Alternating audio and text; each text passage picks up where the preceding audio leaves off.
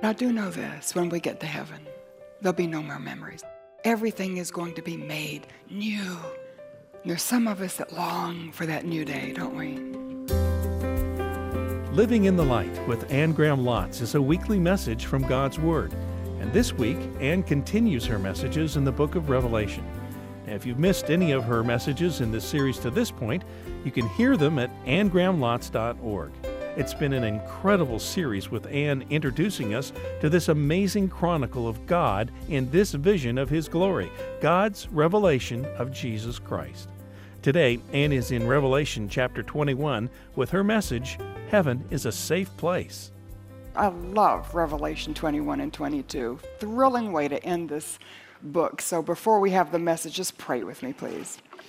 Father, we come before you and we want to praise you and thank you for the end of the story.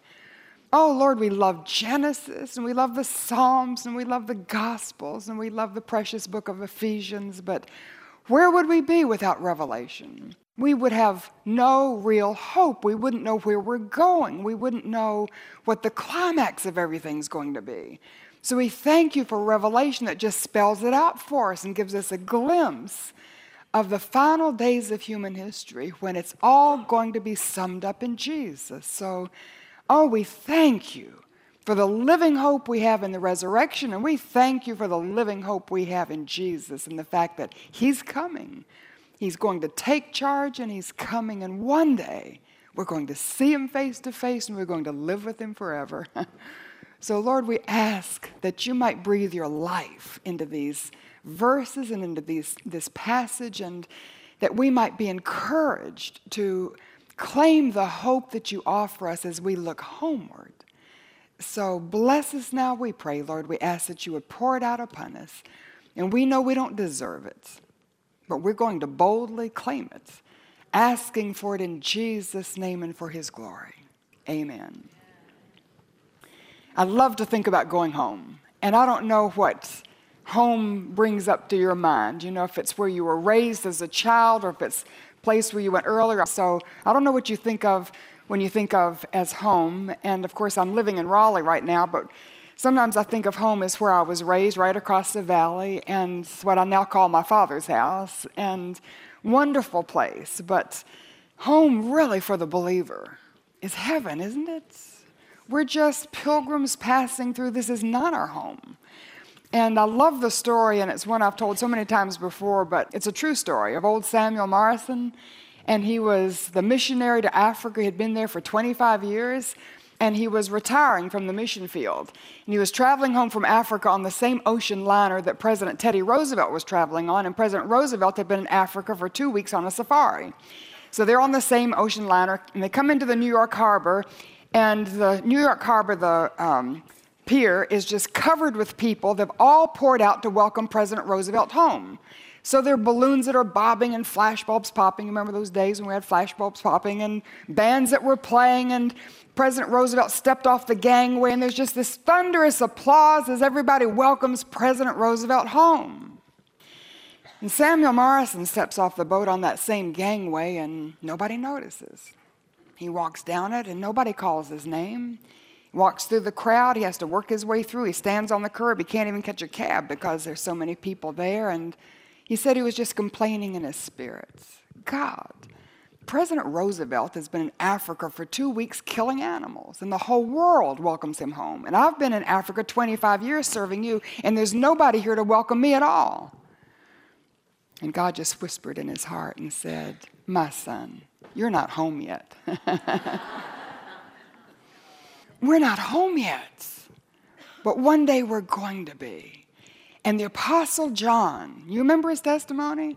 The one who saw the miracles and saw Jesus heal people and walk on the water and raise the dead and saw him crucified and himself raised from the dead and saw him ascended into heaven. John says, I saw heaven opened.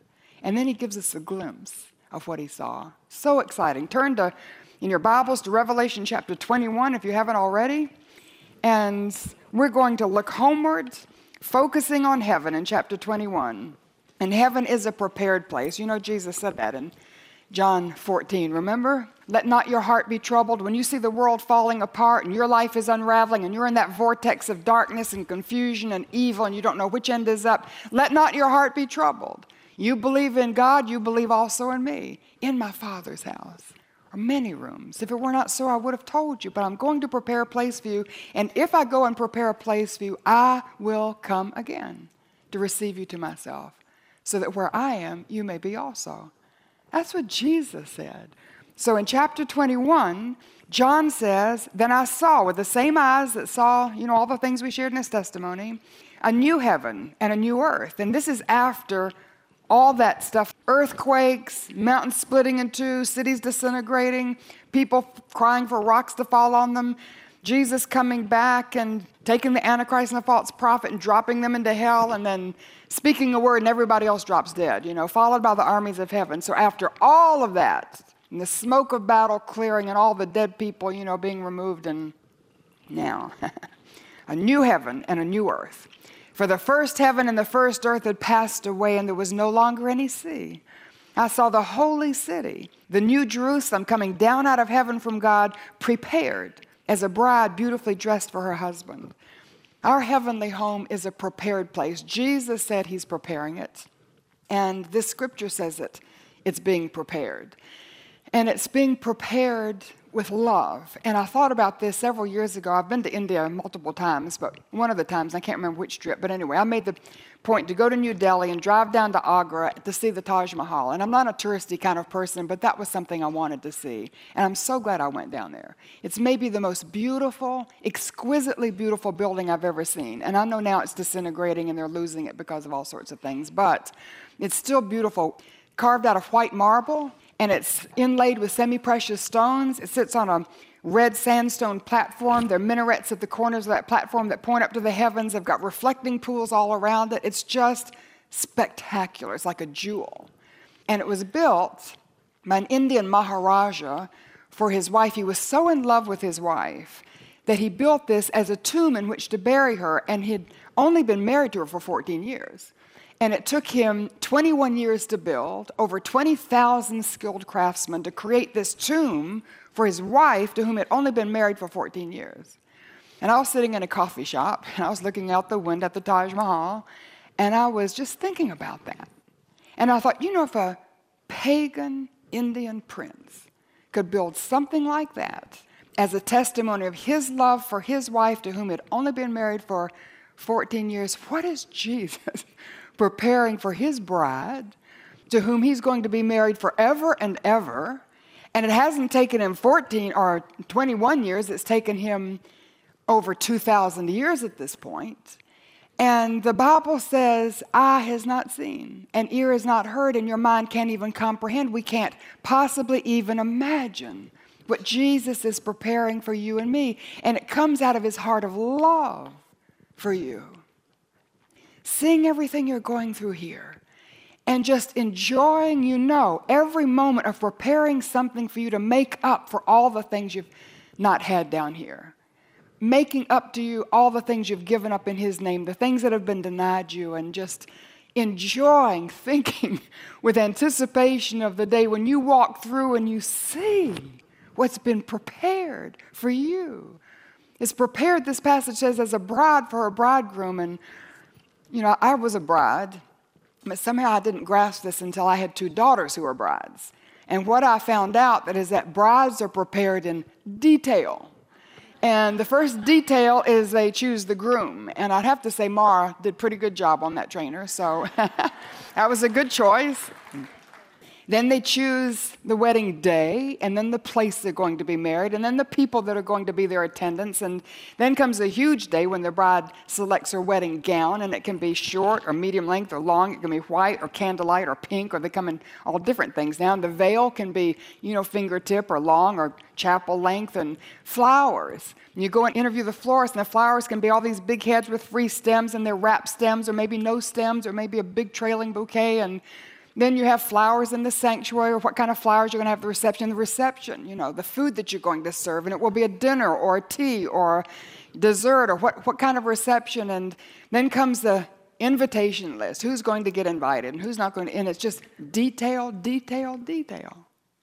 I never go to a wedding. Same way after I had the two girls who got married, because you know that everything you're looking at, somebody has thought of, and it's just details. And heaven is prepared in detail like that for you. For you, as though nobody else was coming home but you. It was so sweet since mother left, and daddy had some staff that look after him. And one of the things my daddy had started doing when he knows I'm coming home, even if I came home, and I, I was before my husband had his issues, I was going home several days, at least every month, several days to spend with daddy. But didn't matter if I was coming home every other week. In my room at home would be a vase of fe- fresh flowers and then there'd be a note on the desk that said, in Daddy's handwriting, he had Parkinson's, and he could hardly write, but I can understand the scrawl. I've kept every one of these papers. Welcome home, Anne. I love you. And then I go down in the kitchen, and on the counter, there's a little silver tray, has my favorite Starbucks coffee on it, and mother's little china mug that I like to drink out of. And I go in the refrigerator, and there's the kind of yogurt that I like to have for breakfast, and and my daddy hasn't gone shopping for that, but he's told the people what to get and, and to have it for me. And so daddy wanted me to know when I came home and I walk through that door, I know that I've been expected, that I'm welcomed because I'm the Father's child. Now, when we get to heaven, Jesus has prepared it in love, in detail, for you. And he knows the colors that you like the best. He knows the landscape you enjoy looking at. If you're a beach person, a mountain person, or you like the flat country, he knows who you want to be with, the music you enjoy listening to. And he is preparing heaven in detail out of his heart of love for you so that when you walk through those gates and you come into heaven, you will know he's been expecting you, he's prepared for you, you're welcomed because you're the Father's child and you've come home. Isn't that precious?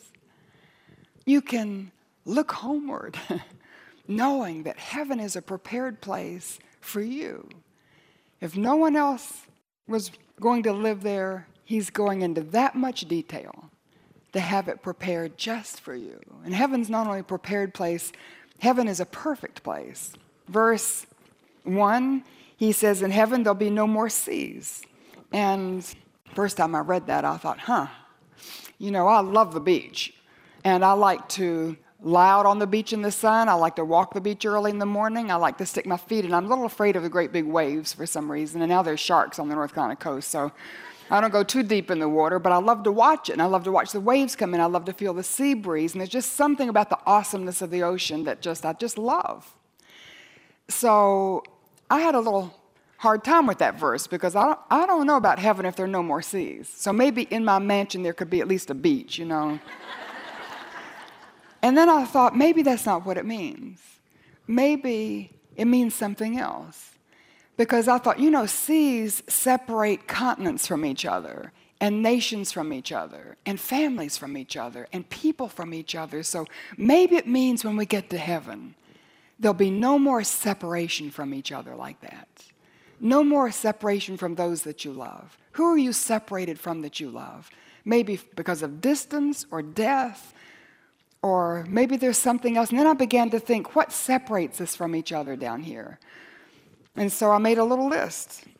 In heaven, there are no hard feelings, there are no hurt feelings, no slander or lies, no misunderstandings or critical spirits, no death or divorce, no business trips or military deployments, no contagious diseases, no diseases, no fires or floods, no racial prejudice, no political parties, no denominations, no religions, no typhoons, no prisons or gulag, nothing that separates us ever again.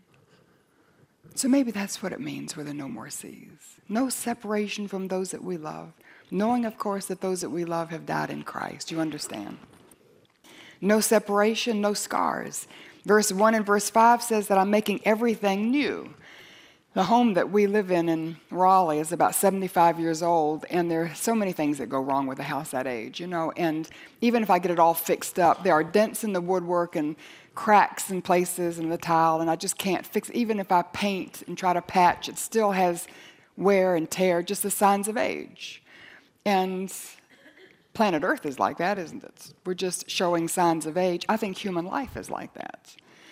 And after a while, we just show signs of age and we can bear scars.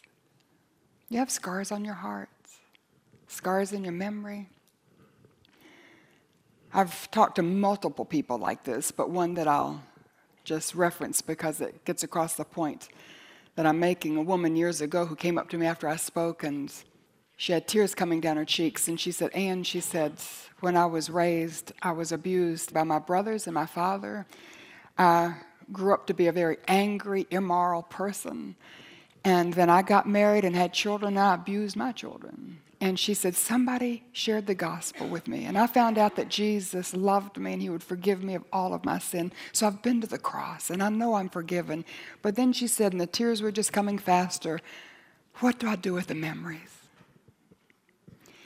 And I didn't exactly know what to tell her except that I know you can fill your mind with Christian music, you can memorize scripture, you can rebuke the demons who try to bring those memories back. But I do know this when we get to heaven, there'll be no more memories like that. Everything is going to be made new. There's some of us that long for that new day, don't we? No more scars on our heart, or scars on our mind, or scars on our emotions. And I can digress for a moment, I want to tell you a story that my mother told me that I just love because we have scars and we have things that have happened to us and wounds that we bear. And she told me a true story up in the Highlands of Scotland that these fishermen had gone out fishing and they came in in the evening and they were in a little pub and they were talking about the fish that they had caught that day. And one fisherman was describing the fish that got away. So he, they had ordered their drinks and he threw out his arms like this to describe the fish that had caught away. And when he did, the little barmaid was coming with a tray of drinks and his arm flew out and it hit the tray of drinks and the drinks went flying against the whitewashed wall. And and they heard this crash of glass and all this stuff dripping down the wall. And and everybody looking at the ugly brown stain that was on this whitewashed wall. And so people just froze for a moment, just looking all of a sudden at what had happened. And before most people could move, this man in the corner jumped up and he reached in his pocket, he pulled out a piece of charcoal, and he began to sketch around this ugly brown stain. And he transformed the ugly brown stain into this magnificent stag who was running across a highland meadow. And then he signed it underneath, and his name was Sir Landseer. He was Great Britain's foremost wildlife artist. I have one of his drawings, it's not an original, but hanging in my house of a stag that my mother gave me. And the illustration is that you can have an ugly brown stain in your life, but when the master artist gets hold of it, then he can turn it into a masterpiece of his grace. So, what is the ugly brown stain? Would you surrender it to him? Just submit it to him. Ask him to trans. You know, he can use it so that you're a minister to others who perhaps have those same types of brown stains. He can deepen your compassion, soften your heart. So I don't know what it is, but I know when we get to heaven, there are going to be no more ugly brown stains. Everything is made new. There's no separation, there are no scars, and there's no suffering. I have to read verses 3 and 4. And I heard a loud voice from the throne saying, Now the dwelling of God is with men, and he will live with them. They will be his people, and God himself will be with them and be their God. He will wipe every tear from their eyes. There will be no more death, or mourning, or crying, or pain, for the old order of things has passed away. Praise God. There is coming a day. when there'll be no more pain, no more suffering, no more tears. What do you shed tears over? What makes you cry on your pillow at night? In what way are you suffering? Physically, emotionally, mentally, relationally? In heaven, there'll be no more suffering or things that cause our suffering. So, again, I made a list. So you might make your own list, but of course, no more death or pain, no more betrayals, no more hospitals, no more funerals, no more walkers or wheelchairs, no more grief, no more broken homes or broken hearts or broken lives or broken hopes, no more famines and starvation, no more physical handicaps or muscular dystrophy or blindness or lameness, no more deafness, no more diabetes, no more heart disease, no more renal failure, no more paralysis, no more cataracts, no more strokes, no more cancer, no more AIDS. Just fill in the blank. Nothing ever again that would cause you to suffer. It's all going to be wiped away.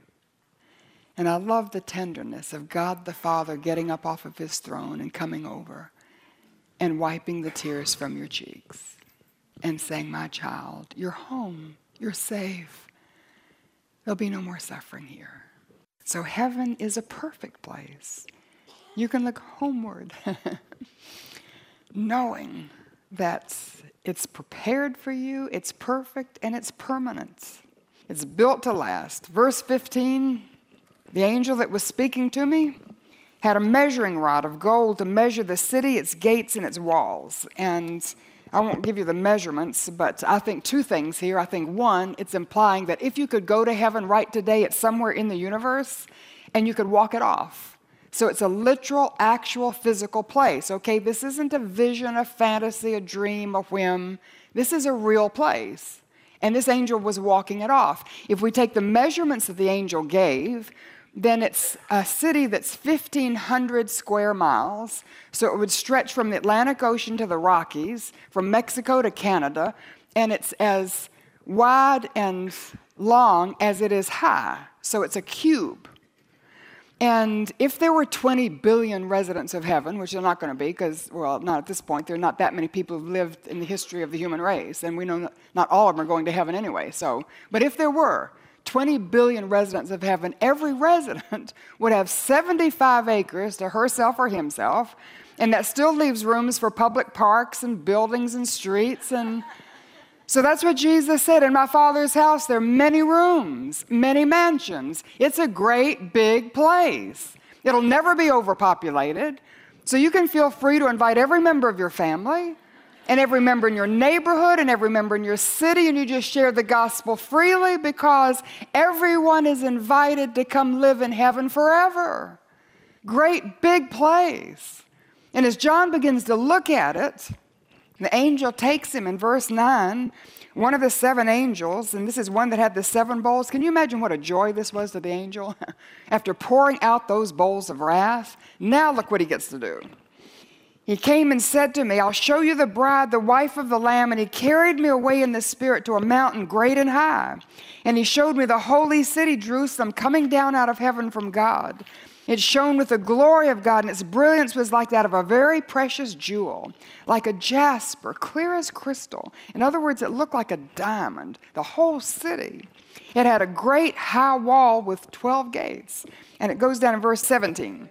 The wall is a great high wall. It goes around this city that's 1,500 square miles, and the wall is 200 feet thick. So the first thing that catches John's attention is this incredible wall made out of something that looks like jasper. It looks like a diamond, but it's huge. It's magnificent. So one of the things it's telling us is that heaven is spectacular, but I think that it's telling us something else. I think it's telling us that heaven is a safe place. Now here's Anne with this final word. Every person born into the human race, no matter how wealthy, powerful, or knowledgeable he or she becomes, no matter how small and insignificant he or she feels, will ultimately be defeated by death. Death is the great equalizer. But the vision of the glory of Jesus gives hope to you when you're defeated by death. It gives hope to you because you have placed your faith in Jesus Christ. Your name has been written in the Lamb's book of life. The vision of His glory gives you hope because it reveals that this world is not your home, that death does not have the final word, that one day your faith will become sight and you will see the gates of pearl flung open for you. And then, best of all, you will hear your King say, Welcome, you are safely home. You can hear Living in the Light with Anne Graham Lotz weekly. And for ways to experience the God filled life as you pursue your personal Bible study, go to annegrahamlotz.org. She'll help you get started with free resources you can use and share with others. Join us here each week for Living in the Light.